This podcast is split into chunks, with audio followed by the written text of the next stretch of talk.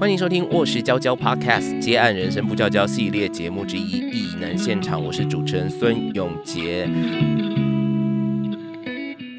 一定会有灰心丧志的时候，绝对不可能没有，因为很多的事情啊不如你意。那怎么怎么排解呢？排解就是呃吸猫。啊，不就听完节目，大家人手要准备一只。呃，如果你没有猫的话，呃，你如果没有猫，我我建议两件事情。大家会觉得说，这个节目的这个可听性跟参考价值是有的吗？当然是有的啊。对，你不要自己在那边这么恳切的讲完又笑出来。第一个。欢迎收听《卧石娇娇 Podcast》接案人生不娇娇系列节目之一《异能现场》，我是孙永杰，这是我们第四集的节目播出了哈。那我们想要借由这个节目呢，来为你解析译文工作呃的这个各环节的业内知识，了解它的运作逻辑哦。如果说你也有心投入相关产业的话，我相信这个节目呢，或许可以当做一次非常非常好的暖身啊。那也或者你已经身在其中了，却遇到瓶颈，那说不定听听看其他同业的看法。法可以为你这个内心的心脏增添柴火哦，我们就继续往前。今天呢，来到我们节目的来宾呢，呃，木马文化的社长陈慧慧慧慧姐，她在上一集的节目当中，呃，从她自身的这个出版经历，呃，谈到了很多在这个职涯当中她累积的观察哦，她个人的经验。但是我更好奇的是说，对一份工作这个热忱呢，有时候不是说你的经验很多啊，或者是你的这个知专业知识很饱满。你就可以愿意为他继续燃烧的。可是呢，在这个慧慧姐身上，我看到就是一个燃烧的女子。结论是这边，好，让我们不是言上哈，不是言上，是热情的文学之火。哦，再次欢迎慧慧姐。哎。永杰好，各位听众朋友，大家好。呃，我们刚刚说这个慧慧姐的这个呃出版经历非常非常的多，但是她也是一个很资深的广播人哦。之所以说她是资深的广播人，是因为呃，她在这个电台主持的节目《经典也青春》已经迈入第九年了吗？啊，谢谢你。因为通常一件事情哈，如果你去一年，人家说你做三年，就表示你很用力。哎，其实我好像是第七年还是第八年？第八年。是是第八年吗？我查到的资料好像不是。哦，谢谢 谢谢你帮我查资料，因为我讲的比较对啊。没有没有，因为我都没有 care 这件事情。但是无论如何啊，这个总集数已经这样算资深的吗？你比较资深吧。这是我的那个工作啊，主持人的工作。对，我是斜杠。但是无论如何，那个总集数突破了四百集了，然后应该这是一个周更的节目，对不对？是每个礼拜一次。是。那我相信，如果今天有在听。我们节目是自己有在做这个呃，不管是做广播 或者做 podcast 的同业，您听到这个周更的节目，其实应该就有心里有点这个眉目了。就是其实周更的节目，它是一个非常非常需要能量支撑的。哦，因为周更它其实你知道一个礼拜过去很快，下个礼拜就到来了。那这个节目要这样怎么一个礼拜日复一日、周复一周的呃持续的继续下去？这其实很需要呃很强的制播的这个能量来支撑它，它才有办法做到这样子哈。那你自己曾经说过呢，在做广播的时候，或不或者不管你做这种任何的你需要推广的推销的工作，呃，两件事情最重要，一个是你的 TA 到底是谁。哦，你要做给谁看，做给谁听？那另外一件事情就是说，你有没有办法持续下去？哦，不然你做了一本书大卖，啊，你第二本就是生不出来，这样子，这东西不可能可长可久的。那所以从这样子的一个角度，我们今天从广播来切入，我想要问一下慧慧姐，就是说，这个多年来你如何对自己的工作一直保持热忱，然后维持这种感觉，好像是诶输出跟输入的一个平衡？因为我有经济压力呀。哎，答案怎么如此之市侩？不不是，这很这很切身嘛。嗯，就是你要养家，你要照顾，呃，上有老母，下有老猫。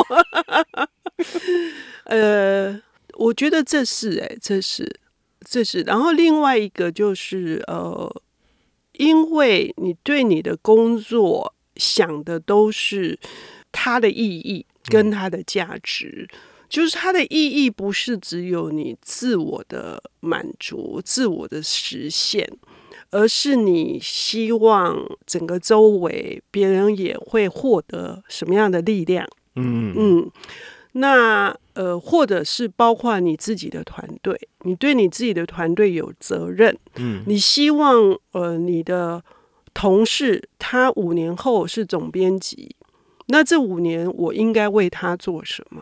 嗯啊、嗯类似像这样子的，我觉得做出版哈，除了刚刚说的理想之外，我觉得理想其实有时候是非常实在的事情，就是说我刚刚说的，如果培养新生代这件事情非常重要，嗯那还有一点就是那个使命感。嗯所以一定会有灰心丧志的时候，绝对不可能没有，因为很多的事情啊不如你意。那怎么怎么排解呢？排解就是呃吸猫，我就听完节目，大家人手要准备一只？呃，如果你没有猫的话，呃，你如果没有猫，我我建议两件事情。大家会觉得说，这个节目的这个可听性跟参考价值是有的吗？当然是有的啊，你不要自己在那边这么恳切的讲完又笑出来。第一个，你你真的去走路啊，你去步行啊，好，因为我觉得出版做出版做译文的人，有的时候脑筋动的太多了，哦，你其实会撞墙的。嗯哼哼哼，那你就应该要做，甚至做体力活。因为为什么有些人干脆就去做一盘菜，哦，对对对，或者是干脆就是去呃挖土那个剪枝叶、种花或者园艺的事情。也就是说，你要从事体力活，嗯你要出汗。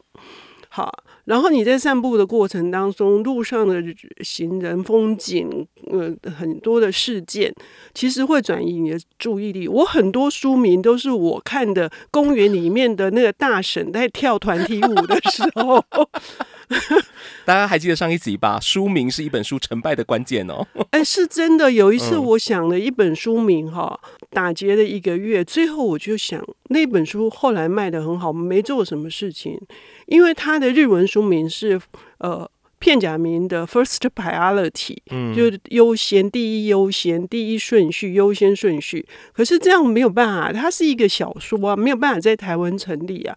可是这个山姆文旭，他其实在写三十一岁的三十个女子跟一个男子，他们在面对三十一岁的时候会有多大的压力，成家的压力、立业的压力等等。所以我看到那些大婶在那边哦扭扭来扭去的时候，我就想说，对呀、你看他们的生活已经把那个。老公又怎样，孩子又怎样？我心里就想说，他们这么快乐，那三十一岁又怎样？所以就是变成书名了，对不对？，对，然后大卖。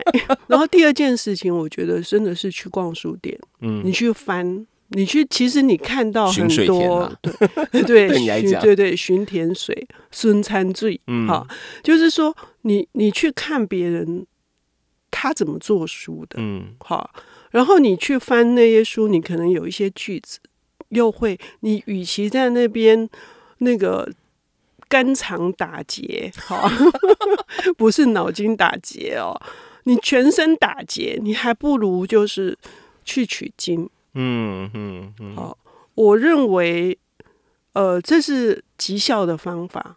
嗯而且我听很多的朋友，或者是你去看一场电影，嗯，就你离开现场就是了啊。把那个思绪切换一下，是是，嗯，不要一直卡嗯在那边。是嗯，不过像经典也青春，它呃这个节目当然就是一个推广阅读、推广文学作品的一个节目哦、它不不只是讲呃这个本土的创作，它也介绍非常多经典的翻译的文学作品这样子哦。那我这边就有。蛮想要问慧慧姐一件事情，你自己也在做像这样子的一个推广阅读的呃 podcast 广播节目。其实像这样子节目，在这个市面上现在类型真的越来越多。有些人是分享阅读心得，有些人是介绍这个呃书的内容，那有些这个主持人甚至帮你把书的重点都画好了哈。那也有越来越多的听众，诶，听过像这样的节目之后，会觉得说，好像听完节目这个书也看完了。你觉得这种情况到底对于出版业来讲是是好还是不好啊？嗯我也深刻的想过这个问题哦哈、我觉得好或不好哈，都很难论断。是是是，像今年也青春也有很多人回馈我说，呃，他们看了会立刻去买书，但是也有人就觉得说，他们其实听了就好。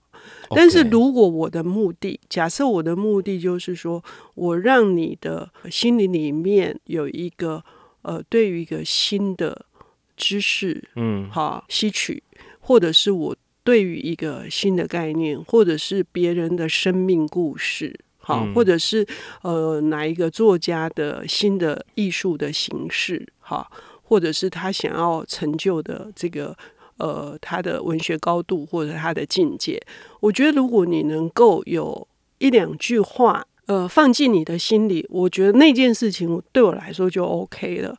嗯，刚刚慧姐这段话其实有个重点，就是说，不管是一本书，或者是像他做这样子文学阅读的推广节目，有时候呃，你讲了一段话，或者是书里面一个句子，可以达到打动一个人，我觉得这个就它的价值就就展现出来了。嗯可是我知道过去这几十年来，大家在讲书的价值这件事情，恐怕不是这么形而上的哦。尤其是像现在网络书店也好，或者是各种电商，这通路竞争越来越白热化，大家每次讲到书的价值的时候，可能在讨论的都是书的定价等等等等诸如此类的问题吼。那我们今天如果先不讲呃这个形而上的价值，我们刚刚讲了很多。那我们如果今天在讲一本书，它的这个物理性，它的这个实质的价值，我们可以请慧慧姐跟我们介绍一下，就是一本书从无到有，它大概要经历哪些环节跟步骤，然后它的这个制作成本会有哪些？因为现在很多人也会觉得说，书怎么好像越卖越贵了？嗯我觉得基本上先不要讲那个呃。是翻译书或本土书嘛？他首先第一个一定是，呃，作家他辛苦劳动劳作，他必须要有的。第一个是版税，然后第二个当然是他如果这本书需要审定，需要什么这些费用哈，然后再来就是编辑的费用。那编辑费用不一定只有薪资，还有其他的人事的管销，这些是印钱的。好，印钱可能还会多出一些，比如说需要插画啦，需要什么呃这些额外的增色的东西，一定会产生成本。然后再来是印制本身，首先是美术设计的费用，好，嗯然后再来是制版、印刷、装订，好这些费用，还要包收缩膜，好这些费用。然后另外呢，就是行销的费用，行销的费用是不是有赠品？然后整个行销的作为的规格是什么？好，所以我们有 A 级书、B 级书、C 级书这样的，不得已必须这样分。因为一本书要不要办新书发表会，要办几场新书发表会，好，还有其他的各式各样的花样，好，这些成本加起来，你先不要说纸张是不是涨价。而是说，如果有一本书，像我像魏晨的同事就告诉我说，慧姐，我们明年有六本书呢，是超过七十万字。现在听到这位弟弟，各位朋友、听众朋友，七十万字的译稿费有多惊人？嗯哼，然后你说这是不是一个傻劲？嗯是不是一个傻劲？你做这么厚的书，你到底有多少的人要买单？这很实际嘛。嗯好，所以我们有的时候还要评估说，那如果我们这本书不出，甚至会少赔，够物理的吧？嗯嗯嗯嗯嗯其实这里面就有非常多要评估的。今天是真心话，那个，比如说有一本书真的就是五年前签的，嗯可是呢，那个时间点已经过了，不知道这个议题原来是大家都不感兴趣的。可是你假设翻译费已经付了，你或者是作者的费用都已经付了，那你如果评估说，那现在现在如果我要卖一千本，我是赔五万块，嗯嗯还是我干脆我不要印这些，我可能是赔随便乱说好，是赔一万块，嗯，类似这样。就是这个沉没成本，你到底要不要吞下去？还有一点就是说，你不出，你得罪了授权方，哦，这很多是要评估的哦。嗯然后你或者是你这样，你对不起作者，嗯所以我们要考虑的东西真的很多很多。嗯那这些都是不是是为了单本书？我们想的都是说，那我们这个这个公司的信誉，嗯我们要怎么样的维持？可是老实说了，哈，我我是不认为出版社会去要把成本转嫁在呃消费者的身上，至少在我负担的，因为我也不能说这种事情绝对没有，可是呢，我觉得绝大多数。应该是没有，因为大家都很想要这本书能够流通啊。对，有谁要搬砖头扎自己的脚呢？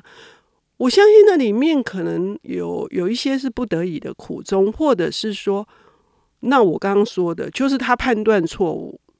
也许他可能判断这个定价比较高，可是他的读者呢，他就是锁定的就是这八百个人，他觉得这八百个人会买这个，可是也许他真的错了。嗯哼，那这就是我刚刚说的，你就是会有遇到这样的情况。嗯嗯所以，其实在这个业界里面，对于一个所谓优秀编辑的期待啊跟要求，事实上不是只有你的选题很好，你的书做的很到位，而是说，那你的成本概念跟你很可能要达成的目标，跟你心里想象的，你这本书，假设你这个定价，然后你这个印量，然后你真的确定你觉得这本书可以卖三千本还是五千本，嗯还是你决定这本书呢，你只可能有一千本的市场？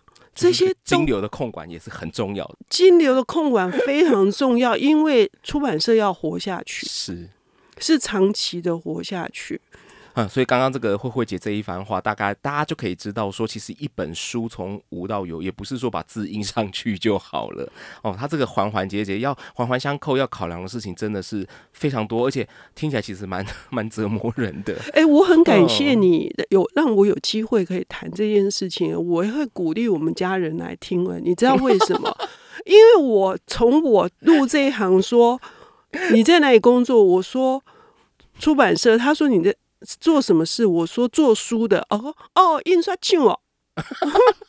到现在很多的那个，当然你是比较年长，就以为我开印刷厂，或者是我在印刷厂，其实根本不知道编辑在做什么。今天大家知道了。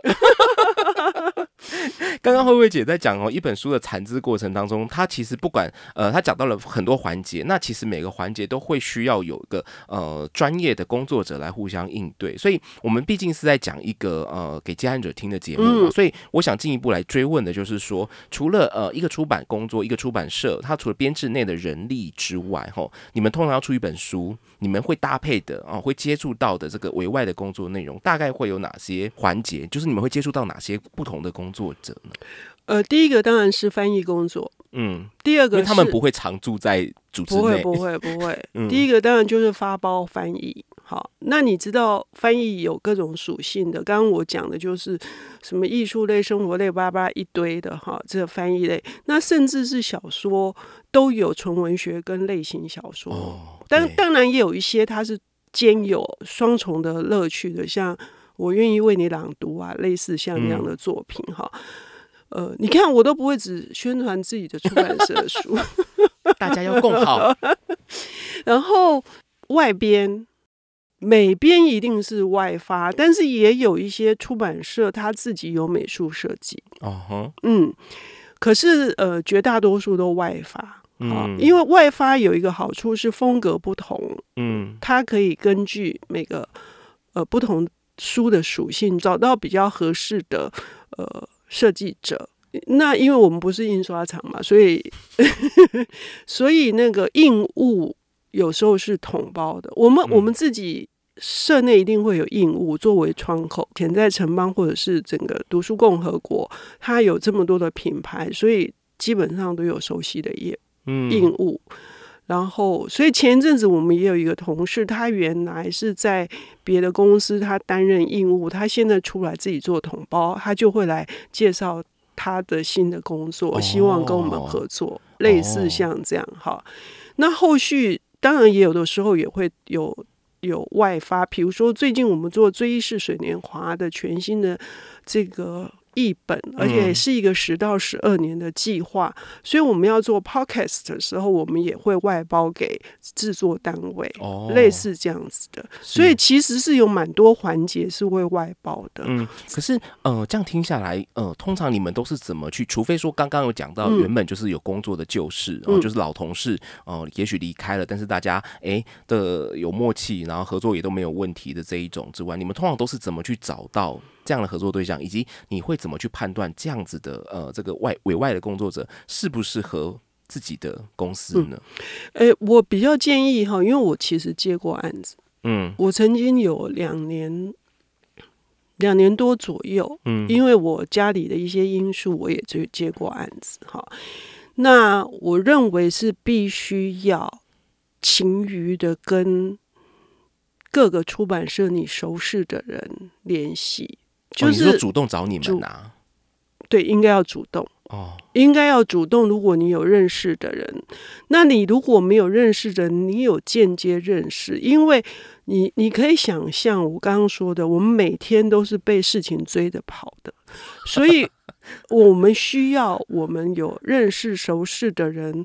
我们会比较放心，所以如果是假设说永杰介绍我一个人很不错，我一定相信。嗯，谢谢你。哈，类似这样子的情况，我觉得我的信箱接下来会被塞爆。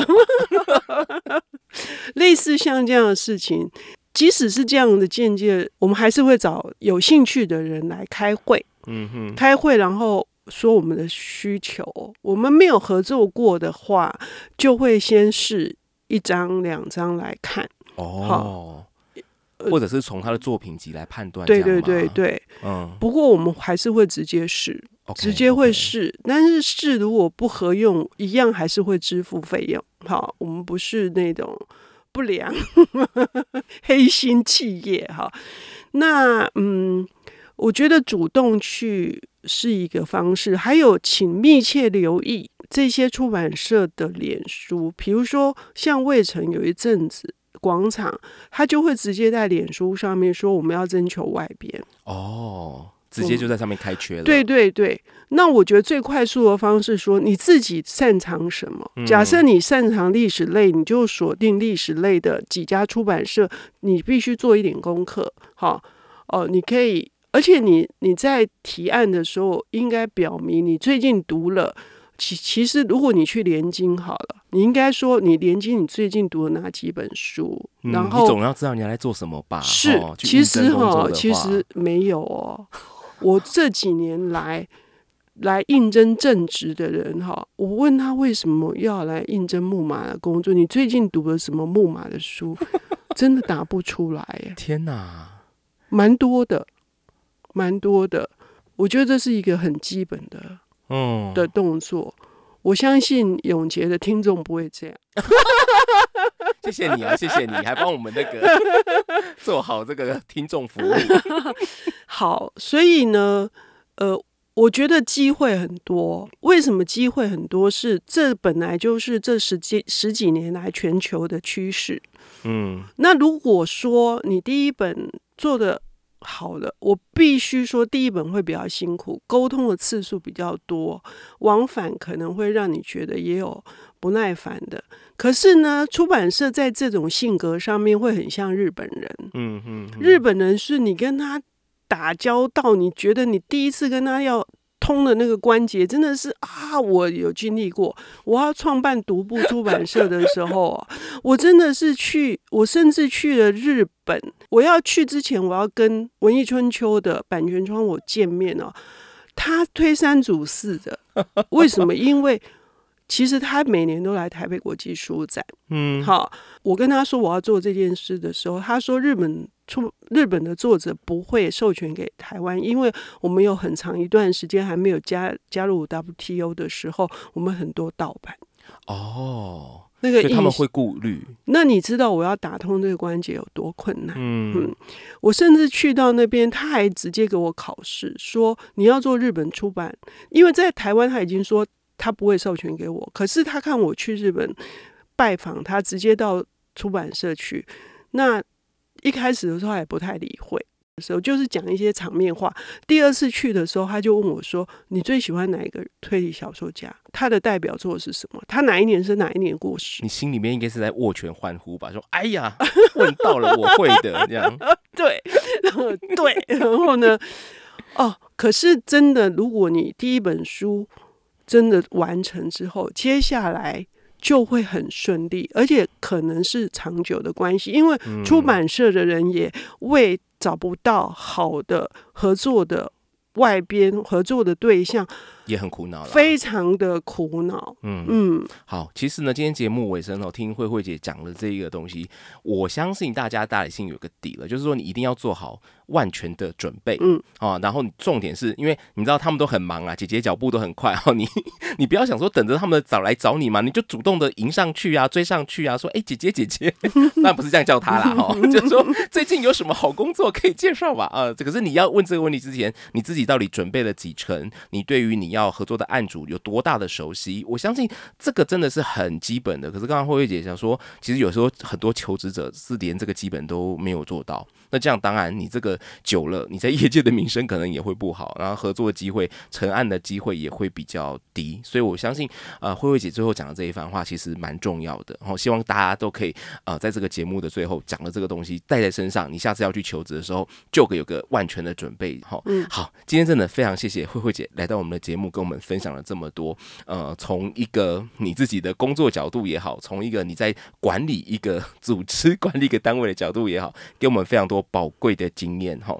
那如果呢，你喜欢我们节目的话，有什么话想要跟我们说？欢迎大家透过这个节目资讯栏的听众问卷来告诉我们，或者你想要更认识卧室娇娇、卧室文化，也欢迎呃到我们的脸书 IG 或者是我们的呃这个官网啊，按赞追踪留言给我们。当然更期待你的抖内，因为很多呢，这个朋友都以为卧室文化是这个 NGO 还是什么做公益的慈善单位，没有哈，我们也是一个需要大家呃用这个最实际的支持，然后支持。是我们制播这一系列非常优秀的节目，这我相信抖内我们就是最具体的支持。好，今天再次谢谢慧慧姐，谢谢永杰，谢谢各位听众朋友，要抖内哦，谢谢谢谢。异能现场，我们每周三更新，下一集节目再见了，拜拜。